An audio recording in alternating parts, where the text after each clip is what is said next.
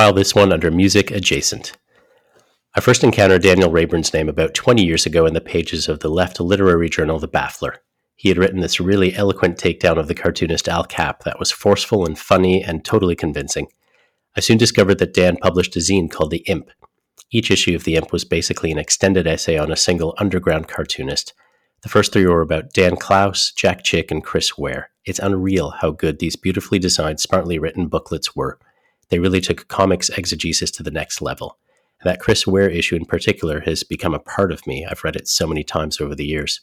It helped me see Ware's work with fresh eyes. It also convinced me that reading a piece of art's criticism could be as richly rewarding an experience as being immersed in the world of a novel or a film. I corresponded a bit with Daniel in the early 2000s. His letters were warm and gracious and encouraging of my own middling stabs at writing and dating. A few years later, I Googled Daniel's name to see what he was up to, and I came across a deeply personal essay by him in the New Yorker called Vessels about losing his daughter Irene to stillbirth. Daniel reworked this material into a longer piece, and Vessels was published as a book by Norton in 2016 anything I say about this really special book is going to sound like one of the blurbs I've seen about it over the years. So, suffice to say, it's a tremendously moving memoir about love, loss, and family, and I commend it to you. I hope you enjoy this wide ranging chat with Daniel Raeburn on Rock Writ. So, before you started the Imp, what was your exposure to this world? Did you know about zines? Actually, I did know a little bit about zines and comics in Iowa City. there was a, a really weird fringe video rental store called Akbar and Jeff's Tofu Hut, which took its name from some, a couple of obscure characters in Matt Groening's comic Life in Hell, sort of pre Simpsons Matt Groening. And they had old, they, well, they had copies of Fantagraphics type comic books like Daniel Clowes's Lloyd Llewellyn and other stuff lying around there that you could sort of hang out in a chair and read. And so I was exposed to a, some underground comics there, particularly the work of Lynda Barry, Matt Groening, and then Dan Clowes uh, and the Hernandez brothers, Love and Rockets, which was a real revelation. You know, I realized, oh, wow, you know, in the 10 years that I stopped reading comics, all this amazing stuff happened in the 1980s and but then i moved to london and the only comic or sort of underground culture thing i found there at the time which wasn't really underground was um, this cartoonist named chuck death who is really jon langford from the band mekons oh. had a had a regular comic strip there in which he wrote about american country music and I, I got really into that and i wanted to seek it out when i moved to chicago and the only place to find that kind of stuff in Chicago was Quimby's bookstore, which was, yeah, a revelation. You know, you I walked in there and it was like, uh, this was in 1992 uh, or very early 1993. It was the internet. you know, there were there were magazines for every niche in the world. You know, there was a magazine just for people who had certain uh, fetishes there was uh, it was like very kind of borderline pornographic content everywhere and it was just wide open and you know you could just spend hours in that store um, and i kind of realized at a certain point this is what i want to do. This is the world that i want to be involved in. And i think what made it so compelling was that it was all almost all nonfiction. Almost all the writing was nonfiction. And that was a real welcome wake up call to me because I had been an undergraduate at the University of Iowa, which I don't know if the University of Iowa's fame in the writing world extends as far as Canada. Eh, like the, the whole game there was fiction. Fiction hmm. was the dominant to use the word that everybody liked to use in 1988 it was the it was the hedge it was the hegemony the fiction was hegemonic and it was just really great to encounter kind of a thriving underground nonfiction writing culture. And the guy who ran Quimby, Steven Svymbersky, was, you know, he would he would take anything. He would take anything on consignment. So the bar to entry was was pretty low. And and I think that was appealing too, because I was, you know, 20, early 20s and, you know, insecure about my own abilities and and also sort of disdainful of anything that smacked of of joining any kind of mainstream in any sort of way, you mm-hmm. know. So I was very kind of typically uh, annoying, self-righteous 20-something year old using a veneer of of political resistance to cover up for my own insecurities. But uh, that was a that was a part of the equation too, and, and, it was just a fun world. I mean, it was just a really interesting uh, out, just really out there world. I mean, I felt like a total square among all the the zinesters, you know, because I was just sort of like still wearing the LL Bean sweater that my parents had given me for Christmas. Yeah, I was I was, I was nerdy, you know, and and it, and it was kind of a bunch of nerds. It was people who deliberately didn't want to be cool and had no interest in it, and, and we're all kind of misfits. So it was definitely the island of misfit toys, uh, and those have always been my people, I think. So. So yeah, eventually I kind of got it together enough. I saved up enough money at my various temp jobs to print a thousand copies of an interview with Dan Clowes that I did. I should say the other thing that really got me going were were actually several kind of uh, well-known and and therefore mainstream things. Number one, the New Yorker magazine had a staff writer, Lawrence Weschler, who I've always loved. He wrote a long profile of Art Spiegelman for the magazine. And then he wrote a long profile of the another cartoonist, Ben Katchor, who does this amazing strip called Julius Knipl, Real Estate Photographer, among other things and they ran in the New Yorker. And I just thought, oh, that's what I want to do. I want to write long profiles about cartoonists for the New Yorker, you know, just not so much because it was the New Yorker, but just because it would be long form. And then I saw the film Crumb, which I believe came out in like 94, maybe, or 95 at the latest, somewhere. Mm, I think so. Yeah, Terry Zwigoff's documentary about Robert Crumb, which is the best thing he ever did and i realized i wanted to do that in prose you know the equivalent of that documentary but in prose form since i'm not a filmmaker.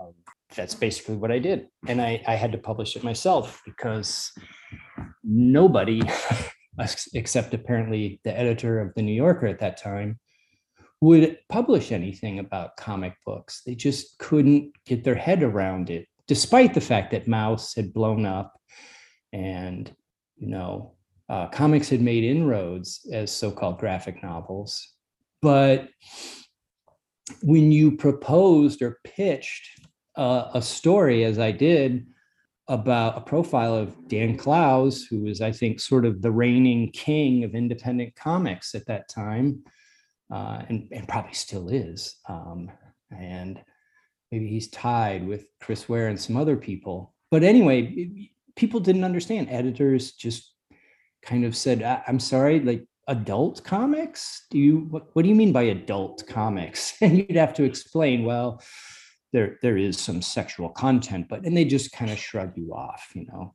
because they thought you were talking about, you know, that sort of Elfquest type stuff, which featured like, you know, fantasy comics that you know had more sexual fantasy than swords in them or equal amounts of both. So they just couldn't get their head around it. So it was born of necessity you know? Yeah. one of the favorite things anybody ever said about the imp was said by one of your fellow countrymen uh, jeet heer who is now, I believe, an editor at the New Republic. And he said, Oh, they, he said this on Twitter, which I don't follow, but somebody pointed it out to me recently. He said, The imp is better than snorting Neal Adams's cocaine. I, if, if you know who Neal Adams was, it's funnier. Yeah, the, the Batman cartoonist is that? Yeah, him? yeah, yeah. Super realistic, quintessential '80s muscular yeah. superhero cartoonist. Absolutely. I just thought like that's it. I can die happy now. I'm better than Neal Adams's cocaine. so yeah, I mean it was it was it was more fun to self-publish. I have since published things in magazines, including a couple of pieces for the New Yorker, which that's was right. a great experience. Um, they treat their writers really respectfully and well and courteously, unlike the majority of magazines out there. But you know, it has a circulation of 1 million people. And if you publish a piece in there, I, I actually got less mail about those pieces of writing than I did from any one single issue of the Imp, which only sold between maybe three or 7,000 copies per issue total. so, like the culture you were engaging with, the zine culture was just much more engaged. And there was just something about it where people felt like they could just write you a long letter telling you in great detail why you were wrong about something or mm-hmm. what they really liked, but they just somehow the barrier to communication was lower. Whereas once you've like published a book between hardcovers for a New York publisher or published a piece in the New Yorker, the letters always began with something like, I, am sure you're really busy and you don't have time for this, and I'm sorry to interrupt, but I just wanted to say X, Y, and Z. I, I mm-hmm. found that kind of sad, you know, that people presume that you're too big or important to write to when as you know anybody who does anything for a creative for a living or for a hobby lives for, for letters like that. So there's just a i think that's what kept me in it for so long. Because i mean i did get a few little offers to write for magazines here and there. Like i did a couple of short pieces for the village voice and i did uh, a couple of you know, reviews of comics for the Washington Post and other magazines. But it just wasn't as fun or as satisfying as just doing it directly myself, where I had complete creative control over everything. Mm-hmm. That, that's that was the real attraction. Having complete creative control over the entire project, you know, down to the staples and the paper and the ink and everything like that uh, it's, it's really hard to give that up once you've had a taste of it. What's your memory of actually working on these, Dan? Like, how much time would they take? I mean, your last, the fourth imp you did was 112 pages. Like, we're, we're talking a small book, deeply researched. How much time did you devote, not just to the writing, but as you said, like every detail, like the design, putting it together, publishing it, the distribution work as well? Yeah, yeah. It, it, it's weird. A, a lot of time, a lot of time, which is something you can do when you're in your 20s and you're childless and semi-employed. I mean, one of the great things about Chicago back then, it was it was really affordable. Hmm. And so even as a, a temp, I could work half the year and then take half the year off. Um, so I would say roughly each issue took about six months to produce. Uh, the first two. The Chris Ware one probably took a year.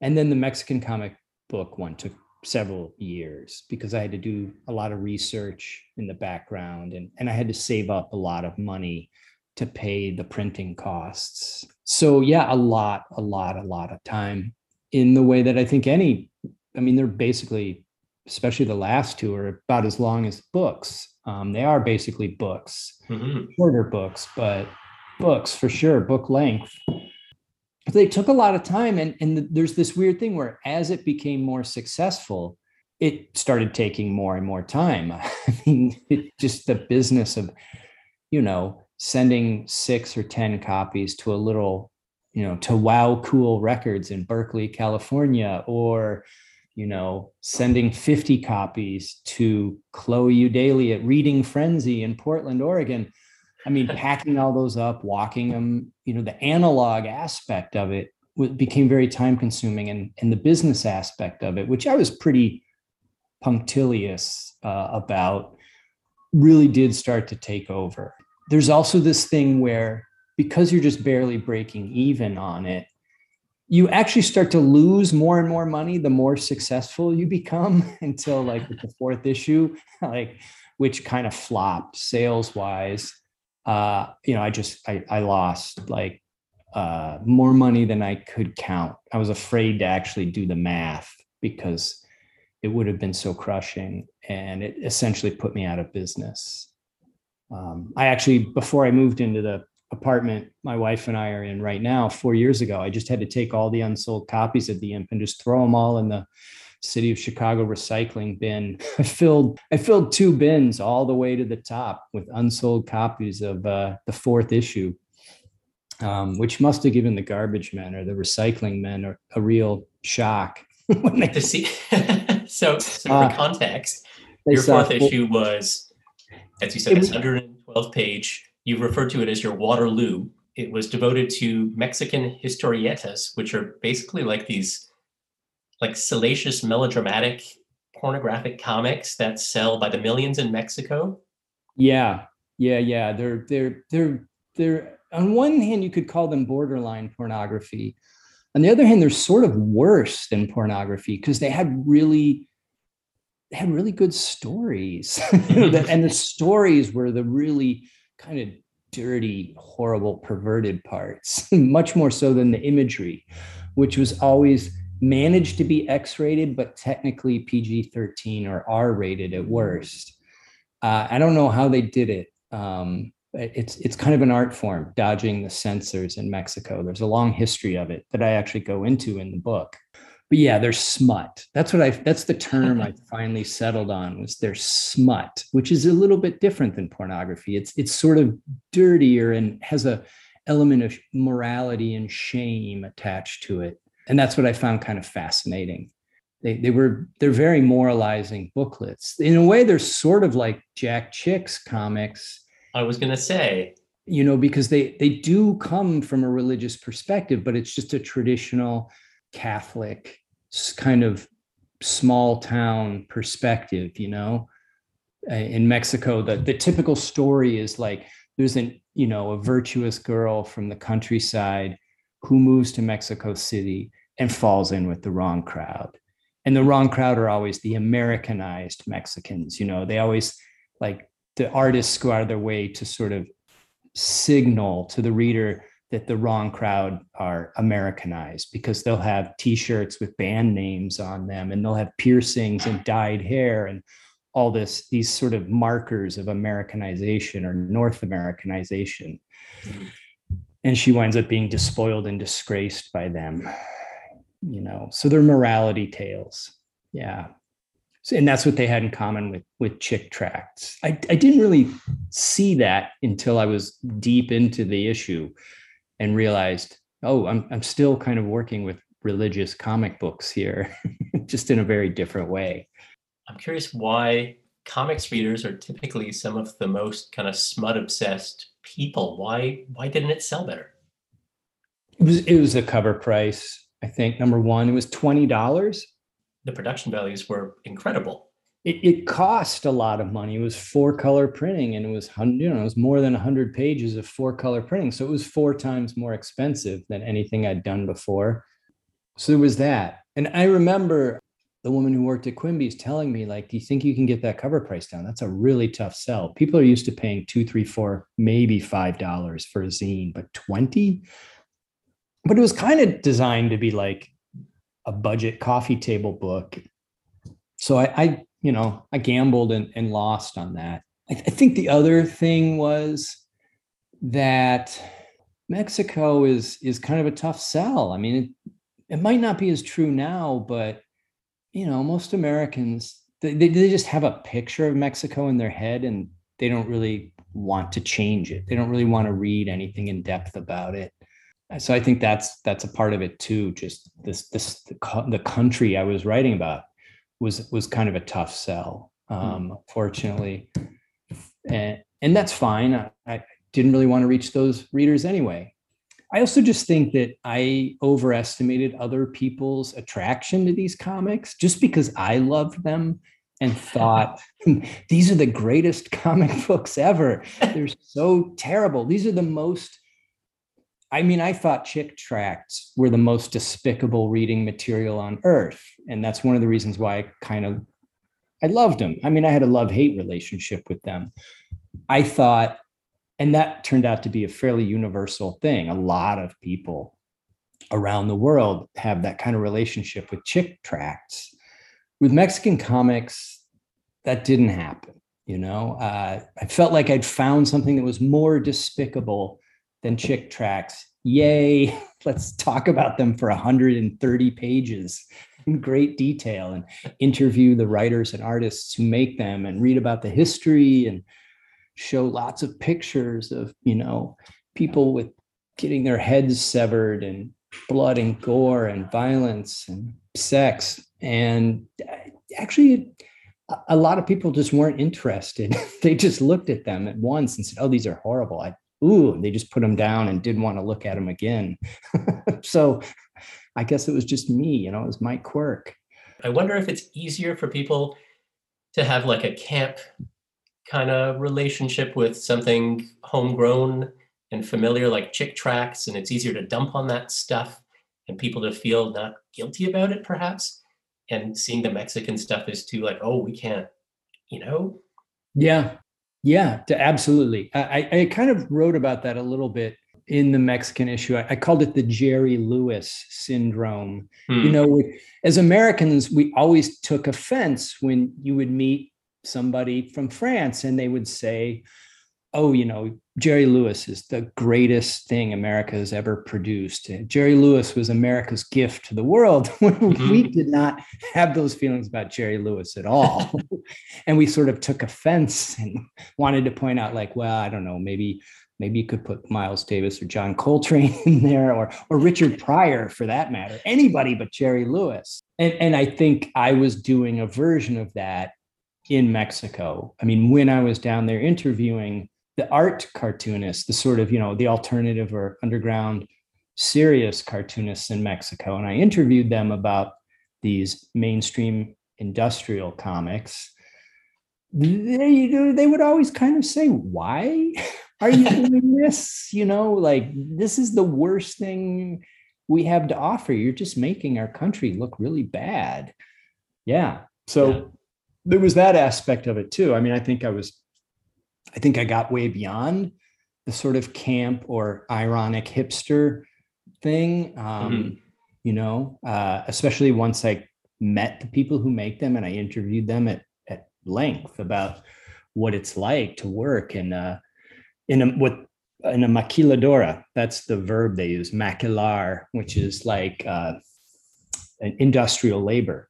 Uh, it's a sweatshop, and and the comics are made in a sweatshop system and so it really became a story about labor relations and the potential of Mexican comics to transcend what's kind of like a warped, depraved Hollywood system and, mm-hmm. and to produce works of real art in the same way that Mexican filmmakers were actually doing that during the same time is when a lot of groundbreaking Mexican films started coming out. And I was hopeful that something like that would happen in the world of Mexican comics.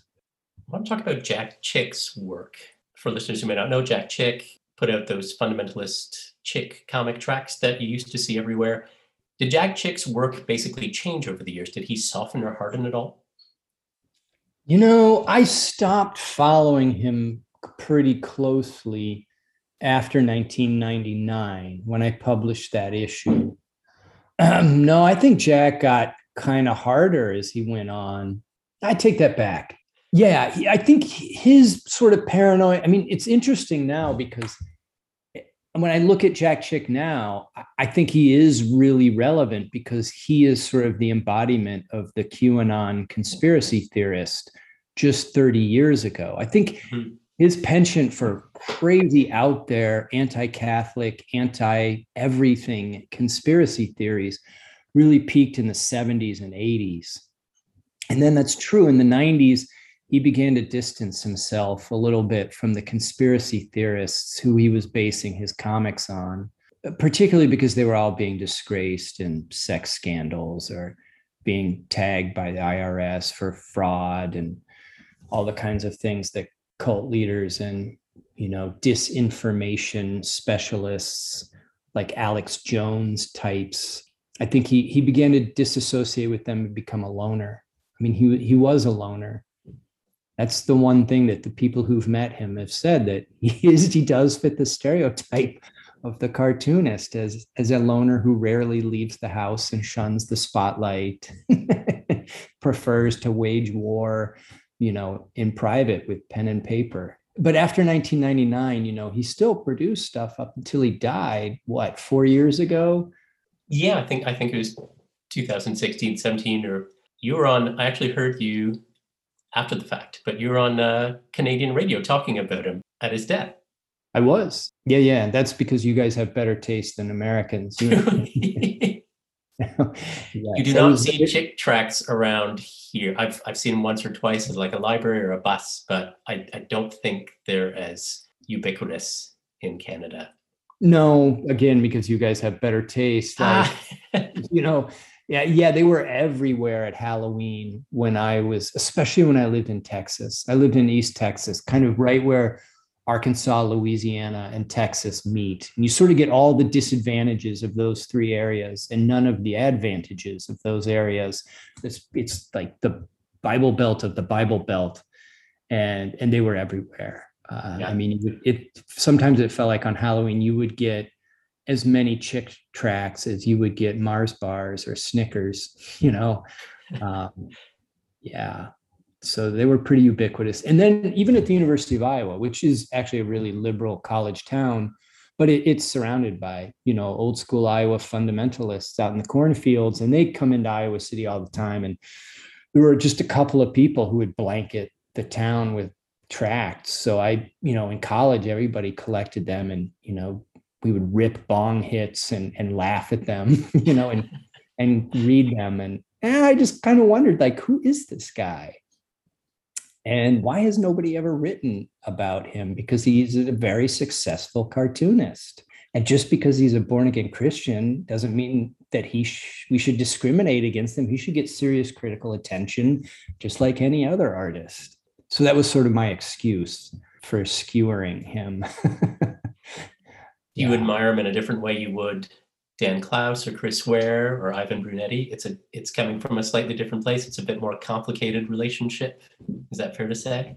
Oh yeah, yeah, yeah. I mean, you know, as an artist, I don't know. It's funny. I've had debates with other cartoonists about this, like your countryman, uh, Gregory Gallant, also known as Seth, the drawn and quarterly artist, said, you know, I prefer Jack Chick's cartoony style to Fred Carter's. Fred Carter is the American, the African American counterpart. He, he was sort of Jack Chick's right hand man.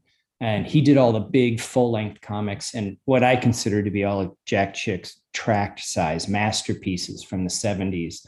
So he's like the auteur for you.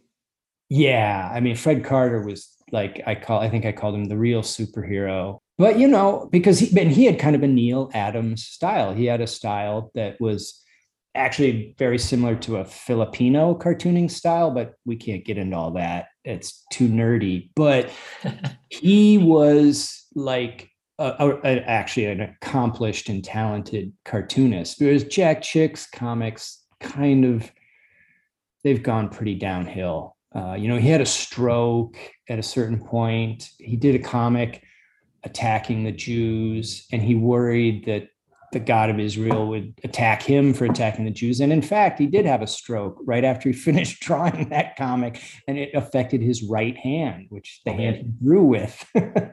and his drawing was never the same. And I feel like by the end of his life, Jack Chick was just, I mean, he was doing tracts railing against the Easter Bunny, the Tooth Fairy. was just running out picking, of targets, I think. picking really easy targets and he was aiming them at kids. I mean, this is sort of the sinister thing is you realized he was really, really gunning for children and trying to get at kids while they were still young and impressionable and scare them into accepting Jesus as their own personal savior. Um, so while they became sort of more cuddly or less less disturbing and and depraved on the outside, I, I think deep down the intent was was worse. So yeah, that's sort of another arc.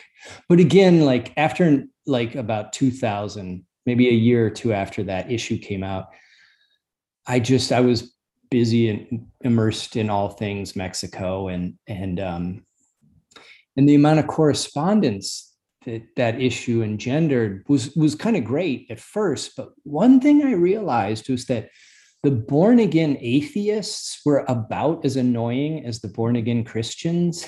I'd get these letters from born again atheists who were trying to recruit me to write you know write for them in some way. And and and they really kind of are like evangelicals for atheism. And, and in that sense, they're not that different than evangelicals.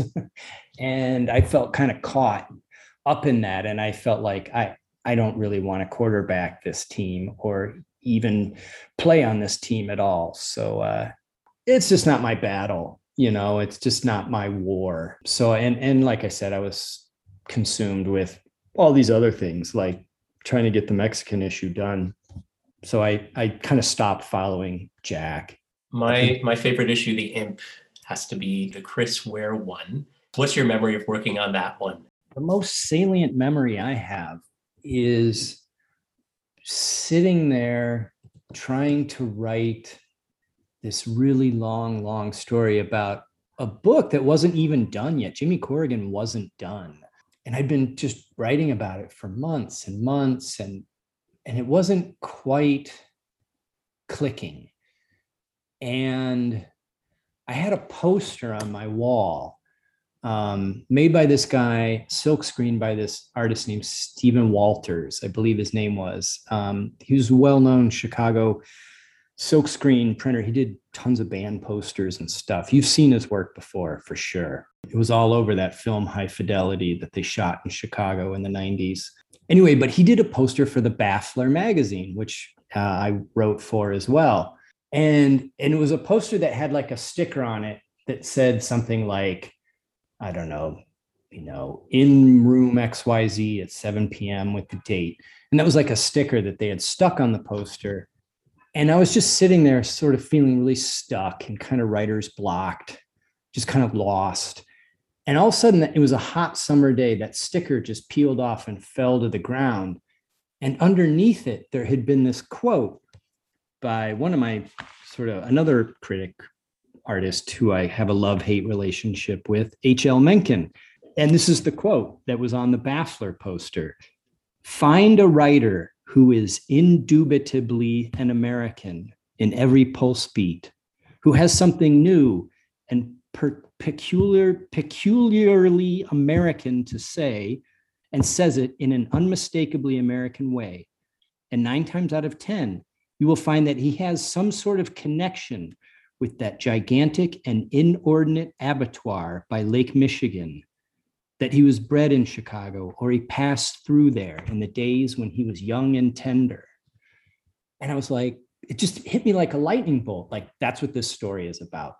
It's about Chris Ware moving to Chicago when he was young and tender, and somehow that experience of the city shaping him and shaping Jimmy Corrigan.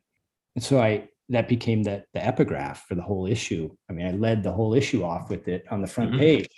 So it was just like luck, you know, that that piece of paper peeled off that quotation uh, that the baffler had used, and I then repurposed. That's amazing. So who knows what would have happened if you hadn't chanced on that?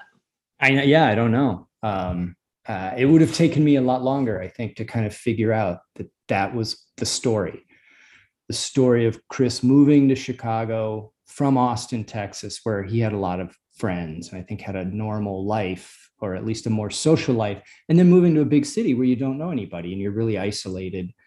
And I think that's what gave birth to like his understanding of the Jimmy Corrigan character, because that is a story about urban loneliness, among many other things.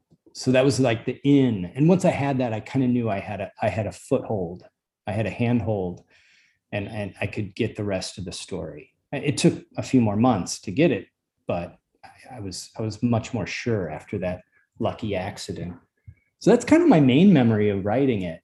And then yeah, I, I think it did really well because it looked cool.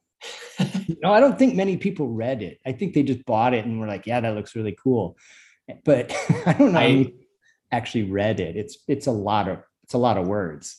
I, I can my wife can vouch for this. When when we were in university and undergrad, she has memories of me reading that thing between classes. I've read it a bunch of times and memorized portions of it. I wrote a piece on Seth back in 2001 or 2002. It was a long, kind of aimless piece, but so many bits of that were probably unconsciously swiped from your Chris Ware thing. But I'm not the only one. Like Ira Glass basically said anything that there is to say about Ware, he's basically said in this giant, giant essay. Uh, yeah, I remember that quote because it was it was in the Chicago Reader, and yeah, that that is right up there with my other favorite thing that anybody ever said about the imp, especially coming from him. the, the thing that freaked me out about that though is he called me a journalist or he said it, it, he said there's not much journalism like it out there and i got really scared because I am not a journalist. I have no journalistic training. I, I can't even really tell you what a nut graph or a lead is or anything. I just I'm completely self-taught, blundering around. I don't know. I have no, I never took a single journalism class. I have no professional I mean, I have a basic grasp of ethics in general, but what would you call it? Arts criticism? That's the term I, I'm applying to renew. I'm applying to keep the job I've already had for 15 years at the University of Chicago. And yeah, I called it art criticism. That seemed respectable enough. Uh-huh.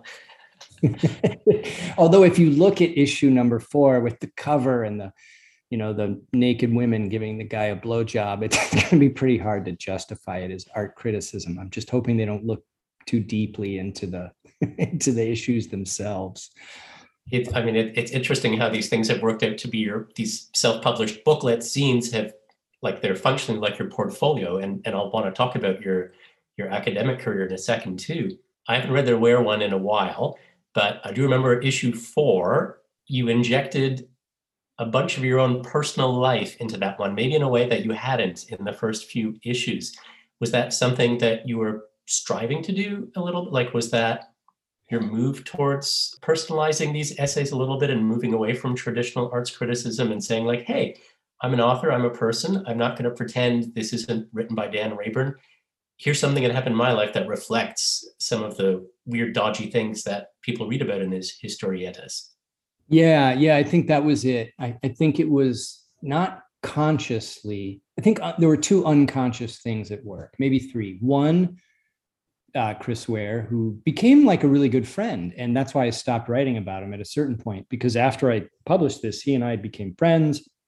We had kids at about the same time, and you know, took long road trips together with our daughters to go visit Laura Ingalls Wilder's home in Missouri. And we always planned to get up to De Smet, North Dakota. And, and we became friends. And one of the things he said to me is, you should stop writing about comic books and just start writing about life. Don't use me as a medium for making points about life or, or anybody else. You can just do it directly. And I, I think that was a real vote of confidence. Uh, and I think that was working on me. It took a few years, but I think it had started to sink in then. I think the other thing that was unconsciously at work was to get revenge on an ex-girlfriend who had done me wrong. And I knew uh-huh. I could I could play that story for laughs. You know? Shoot, for those of you, for the the millions of people out there who haven't read the issue about Mexican comics, you know, they are melodramas and they are trash and I wanted to make the argument that life itself can be really melodramatic and trashy. And I have an ex girlfriend who demonstrates that to the nth degree. And here's what happened. And I told the story. And it was very similar to the plot of one of these comic books. She was a high school teacher who was having an illicit affair with one of her high school students while we were dating. I didn't know about it. And I found out about it. It was a big scandal. Shit hit the fan. I was really miserable about it, but I also knew it was going to make a great story someday because I knew it was it could be really funny too, um, in some ways, depending on how you play it. And so I did, and I wrote about that. And yeah, that seemed to be a the part of that issue that a lot of people clicked with. Like my friend Mike said, "Yeah, I read up to that point. Point. I stopped reading after that, but that part was really good." so, so I think that was a, a factor too. Was was revenge. And and also just trying to broaden just trying to broaden my repertoire you know? I think because of what you talked about earlier the fact that i'm like a white north american writing about mostly brown people in mexico although these comics are published by the white ruling class in mexico but i sort of had to put more of myself into the issue you know? So i didn't just come across as like the sneering ironic hipster. You know I, I had to make it clear that i really had deeply personal reasons for reading these comic books about horrible scandalous terrible behavior and that i was implicated in it you know? That i'd i'd had similar experiences in my own life. So i wanted to kind of to do that uh, so i wouldn't just be like writing from this distance you know so I think that was kind of the third thing that led to me bringing what we might call more elements of memoir into art criticism or yeah. journalism. Journalism, as Ira Glass put it. and you've you've kind of moved away from comics criticism, arts criticism to writing essays and memoir. How did that happen? You were you were tapped to write this history of underground comics, I think, and some points in the process you got jaded. Can you tell us a bit about that? Yeah, yeah. I, I wrote a, a proposal, um, a, a, long proposal that I worked very hard on to do an imp book for the publisher W.W. Norton in New York and and and sold the proposal and spent the advance money and then started to write the book but I was kind of getting wasn't making a whole lot of headway on it but I was trying very hard and then my wife got pregnant and we had a daughter who died. She died at birth actually right before birth so she was stillborn and that changed everything. Mm-hmm. like i just couldn't write about comic books after that. And again you know it's funny uh, here's the parallel with my answer to your last question.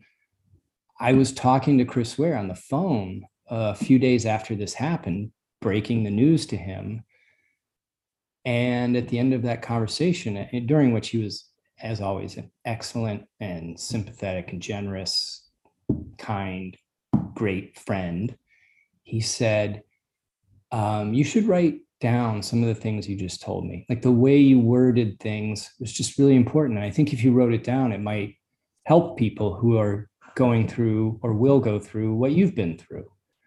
And I did. I mean, because if you're an artist and or a writer and Chris Ware tells you to do something, it's you definitely want to consider that because you know it's good advice usually, uh, 99% of the time. Even if it's you know ultimately not what you do, you should consider it. And, and so I gave it a shot and, and he was right. And so I wrote a piece about it and sent it to the New Yorker and they took it. How often does that happen? They, they took it in like one minute. David Remnick called me on the phone and said, "Oh, we'd be honored to publish this. Checks in the mail." Um, That's amazing. It was. It was, and it was the only good thing that came out of that. So yeah, I, I would give. I mean, I think you can tell from the sort of uh, the hero worshipping aspect of the imp. It was a fanzine. I only wrote about things I really loved. I think you can tell that Chris Ware has just been a huge influence on me. I mean, of the people I've met since I moved to Chicago, I think he's probably had more influence on me than almost anybody, which is saying a lot. So yeah, I think he kind of gave me a nudge in that direction. And then I just decided to do a book length version of, of that short piece for the New Yorker. And when I contacted Norton and told them, like, hey, listen, I, I can't do that book about comics. I don't really know how to explain it, but comics as a subject is kind of dead for me right now. Um, but this book about the death of my daughter is alive weirdly enough and that's the book that i not only want to write but need to write. And they said well that's fine. Just write it you know? We'll, we'll be interested in anything you do. So i did and they did publish it. It's actually matt weiland published it um, not the original editor who had moved on to a kind of a different branch of norton. But they they published it four years ago. No five years ago.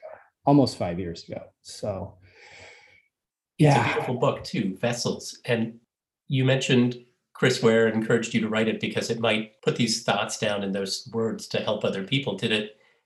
So like a, it's a bit of a trite question, but did it help you? What was the experience of writing? Yeah, it, it was kind of the deepest artistic experience in my life. It was really, really hard. It was.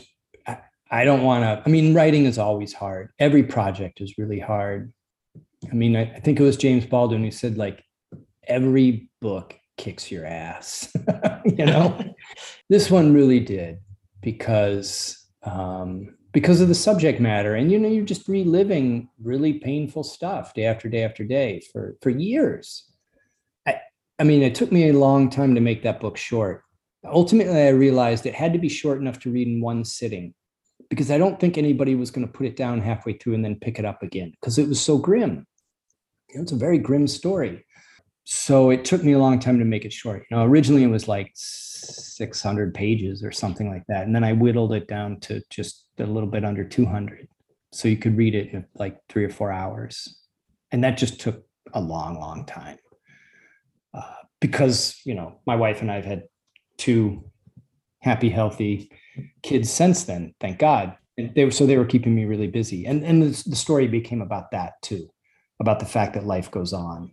You know, uh, that sounds trite, but that's sort of the great thing that life goes on. But it's also kind of the terrible thing that life goes on, and you uh, start to forget.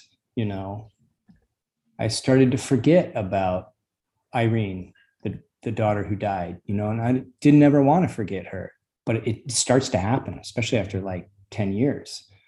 Uh, I mean, I still think about her every day, but not as often every day as I used to. And the memories get fuzzier and vaguer, and that's its own kind of loss. So that's sort of what the story was about. It was ultimately, I think, a story about memory among many other things and that yeah that was really personal i mean i don't know how deeply you read into it there was there was a little there was actually a tiny little bit of rock writing in there oh, there's an rem reference somewhere in there i think. You had a you're the only thank god armin that you're the only person who's ever caught the michael stipe reference yes. A guy really? who wore a man who wore a dress and sang about the passion. I mean anybody who grew up in the 80s knows that's michael stipe on their first record you know murmur. Yeah. Uh, and then there was the the Husker Du kind. Of, there's a Husker Du Black Flag Bach mashup in there, um, where I talk about the selling my entire record collection afterward because I'm really basically depressed. And and I had a near death experience listening to the song Black Coffee by Black Flag when I was 16. I flipped my car end over end three times going while driving to school at 60 miles an hour on a Texas rural highway.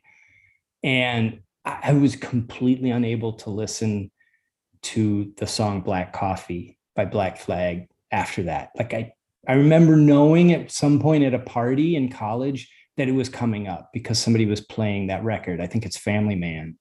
Um, and I remember just getting up and leaving because I just knew I can never hear that song again because I'll have some kind of horrible flashback to that near death experience. Oh my goodness. It's so, not their best song, so you're you're okay. Yeah, it's not, but it, but the relationship to that it could have been anything. It could have been the Doobie Brothers, and I would still have that feeling, you know. Um, so anyway, I did sneak some music writing in there, and I tried to do it without naming the bands. You yeah. know, I didn't want to name Husker Du. I thought it would just be more important that their name means "Do you remember?" Because as I said, it's ultimately a like all memoirs, it's a book about memory. Ultimately, yes. memory itself. So I I wanted to bring that in. And, and and I listened to the hell out of Zen Arcade while I was writing it too, and I I really reconnected with it after 20 years.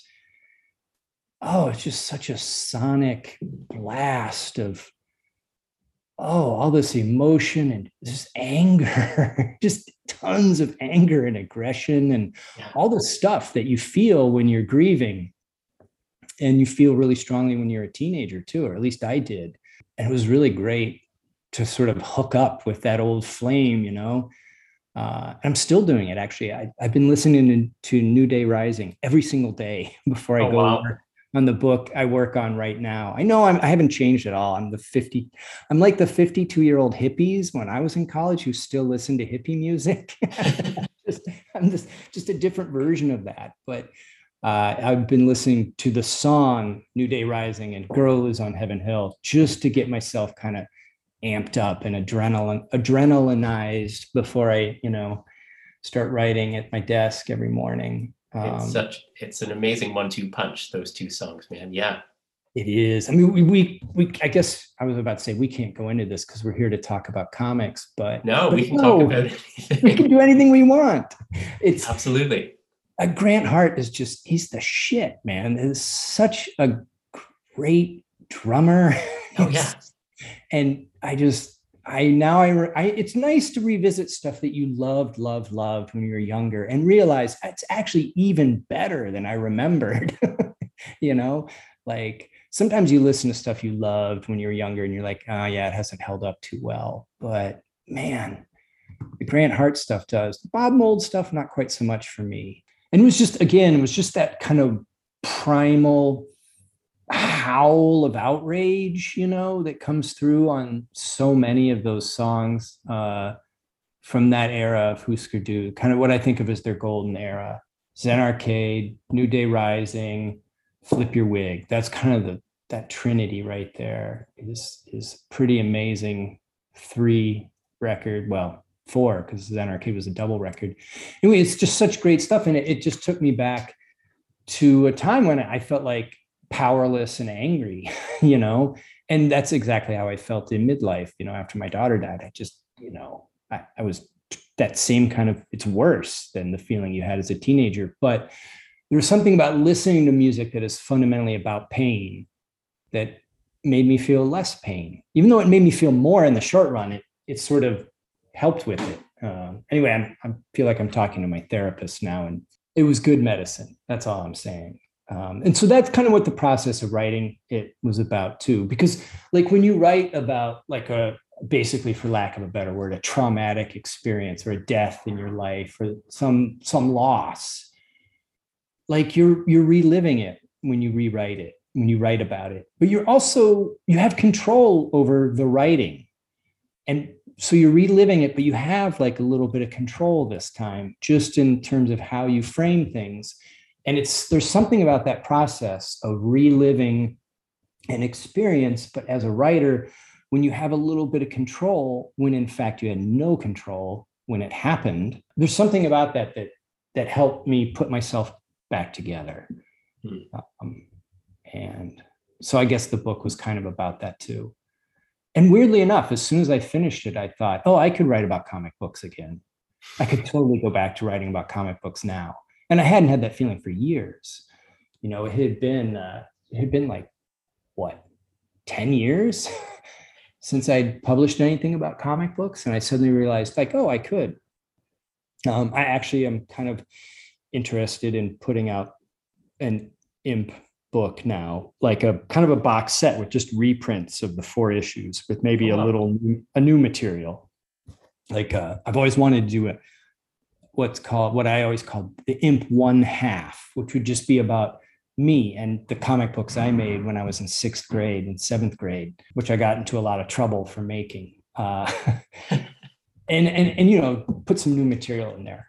I mean, I think on the one hand, maybe it's the equivalent of the Sex Pistols going on their filthy lucre tour, you know, like just an attempt to cash in on the old greatest hits, you know. but I don't know. I, I, just suddenly I feel like, oh, I could do that. And I've always wanted to do an issue about Ivan Brunetti, who I just is an endlessly fascinating person and a artist and also a good friend. I, I don't know if I could do it now because we're such good friends, but that was going to be Imp Five, though, wasn't it, on him? It was it was, and I got I got as far as taking quite a few notes, and I designed the cover to look like a Penguin classic. So yeah, I, I, I could do that again, and I've been kind of. I don't know if you know Dan Nadel. He's sort of like the other Dan comic book critic. Um, no. He just put together this huge comics show here at the Museum of Contemporary Art here in Chicago, and he would like to put out a, a, a reissued Imp through the the New York Review of Books has a comics imprint. So I sent a bunch of issues to an editor there who's been kind of lukewarm about the whole thing. I don't think it's been more than a year, and I, actually, he shows no sign of actually even having read the imp. So I'm kind of losing a little bit of faith uh, that that's going to work out. But um, well, I would love, I would buy copies. I know others would too. That would be amazing. Love to see a retrospective on it. I would, yeah, I would like to do it. And and you know, I there are there's so many comics that I would love to write about now. And there's so many issues the imp that I had, you know, I made a list at some point of all the cartoonists I would like to do an issue on. And I realized, oh, this would just take me the rest of my life. you know, just like the Hernandez brothers alone would take like years to do, uh, or Lynda Barry. So prolific, it's sick. Yeah, or I always wanted to do an an issue like the Canadian issue with Chester Brown, Joe Matt, and Seth, because those three, like the intersections between their three books and the way each of them appeared as characters in the other two's comics. Yeah. Uh, was just, that was a, such a fascinating run there throughout the 90s. So, anyway, I had all these grand plans, and then I don't know, life got in the way, but I might come back to it.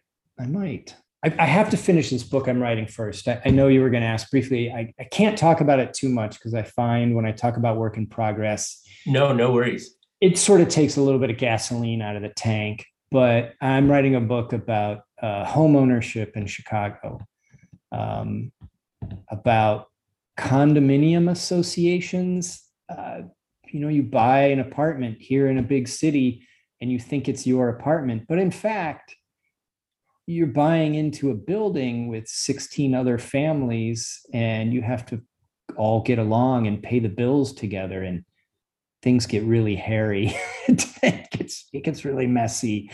And it was sort of a big thorn in my side for 10 years. But then i realized oh yeah this would make a good story.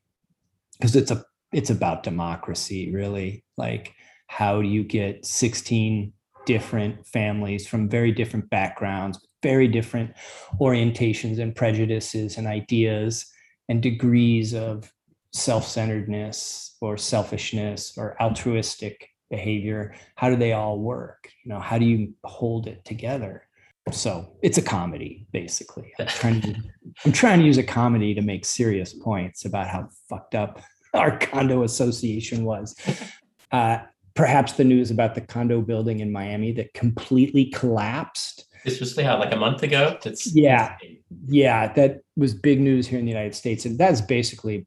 I'm surprised it hasn't happened to my old building. Uh, I'm surprised it's still standing. How yeah. are you going to keep this book, the knowledge of this book, away from your neighbors? Is it is this like a pretty personal use, book? I don't use real names. Yeah, I use real names, so everybody is camouflaged. The only the only people whose real names I used, their names, they're these three brothers, and their names were, and I'm not making this up, Dizzy, Sleepy, and Slowy. those are their three names. And those names I refuse to change because that fits them perfectly. they're like, they're the comic relief. They're like the the seven dwarves, except there's only three of them. Do, do you remember that scene in the decline of Western civilization, part one, where um, Chuck Dukowski, you know, the bass player for Black Flag, is talking about how he and Black Flag have to share their squat with these hippies. Yes. And he says, oh, you know, it's not so bad because the hippies smoke so much pot that they're basically neutralized. They've neutralized themselves. And that's kind of the story with Dizzy, Sleepy, and Slowy. they were they used to literally sleep in the front yard. they were just so high all the time. Um, so anyway, that's what I wrote this morning. So I'm having fun with it. I mean, it's nice to do a comedy. My last book was a tragedy and it was hard. This is a comedy. It's it's it's actually like fun to write. So I can't wait. Oh, good. You you are gonna have to wait because it won't be done for at least another year. and it'll be another year in the slow production process after that if I can find a buyer for it. But yeah. Well, something to look forward to. And my next year is going to, we've got a newborn coming, so my next year is going to be pretty much a write off anyway. So this is fine. I'll wake yeah, up from that year and uh, and your book will be out. Something to really look forward to. So, You'll be reading board books. I will be. I. You know what? I'm very excited to read board books and picture books. My kids have outgrown those. We read kind of bigger, meatier books now together most nights. But I do miss reading simple picture books and board books. No, I really miss reading Frog and Toad. Do you read Frog and Toad to your kids? You know what? We tried Frog and Toad on the girls a couple times, and they kind of poked at it a little bit, and they they just sat there. I took it back to the library. I wanted, you know, you know those books and movies and music that you want to foist yeah on your children. Frog and Toad didn't work out. A bunch of other stuff has worked out. Frog and Toad did not take. Yeah, I, I remember walking by uh, my 11 year old. Uh, well, she was 10 at the time, walking by her room and I heard the Pixies coming out of her room, like what? playing on her little iPhone. Yeah, she was listening to, I can't remember, it was Caribou or UMass or some, you know, it was like vintage classic loud, fast Pixies. And, and you know, I just kind of stopped in my tracks and then I asked her like the next day, like, hey, so you like the Pixies? Oh, great. So then I tried to voice, oh, well, you've really got to listen to their first EP, 1987. Come on, Pilgrim. And it's got a song about Nimrod in there, blah, blah, blah. And then I just ruined it. And, you know, and then it's like she didn't want to hear the Pixies anymore because. It my, it was my thing, you know? Yeah. And if you're trying to introduce your kids to your music, you, yeah, they're just, they're not going to go for it. They have to discover it on their own. Yeah. Or you got to be very kind of casual about it. Just play it in the background, and then they say, "What's this?" And it hooks them. you got to play it cool and be like, "Oh, that's just you know some jangly pop from New Zealand." You know. that's right. It's kind of like Flight of the Conchords, but different. Right? yeah. Before I let you go, can you talk a bit about your uh, transition to academia? You are the you're an assistant professor of practice of the arts at University of Chicago in their English department. What is that all about? Oh man, you you need a whole nother hour to go into it. the the digest really, version. It's a really great day job. You know, I, I can't. I've never been able. I'm apparently allergic to writing things that sell extremely well, so I can't make a living at my writing. And I I love teaching I love teaching. Teaching is only half the job, um, but the students are fantastic because it's nonfiction. Eh, the world comes to me. It is tough because it's a desk job and it's a lot of work. To do a good job of teaching writing, it's a ton of work, but it's worth doing well. And the thing I like is the world comes to me. My students have exciting, interesting lives and they've gone out and done all kinds of interesting cool things you know like organized against a dam in rural india or whatever and they write a long 30 page piece about that process and i get to read it so the world comes to me. And they can write about anything. I mean that's what i love about nonfiction just to sort of go back to what i was saying an hour ago about my first visit to quimby's was realizing how much all of the zine world was about nonfiction. And i love nonfiction because it's the genre that allows you to write about anything in the world, just as long as it's true. So they bring me all kinds of stuff that I never could have dreamed of. It, it keeps me young. Yeah. And it gives me a lot of hope for the future. You know, I think working with young people, I think the stereotype is the college professor despairing about the youth of today, but I actually have the opposite experience. I just I, I despair most of all for the boomer generation and slightly less for my generation, which is Generation X. but the millennials on down, I'm very optimistic about them. Like they are much, they seem much more focused and more politically, socially, economically conscious uh, and realistic than certainly me and my peers did in 1987 to 1990. Thank you so much to Daniel for taking the time to chat. All four issues of The Imp are available on Daniel's website, danielraeburn.com. He's also published a monograph on Chris Ware with Yale University Press, and amazingly enough, he manages to say a whole bunch of new things about Ware without repeating himself at all. So do check that out as well. And Vessels, of course, is available wherever you buy books. And that is it for us at Rockrit in 2021. We'll be back in January with fresh Canadian content for all of you denim delinquents out there. Thank you so much for listening and all the very best in the new year.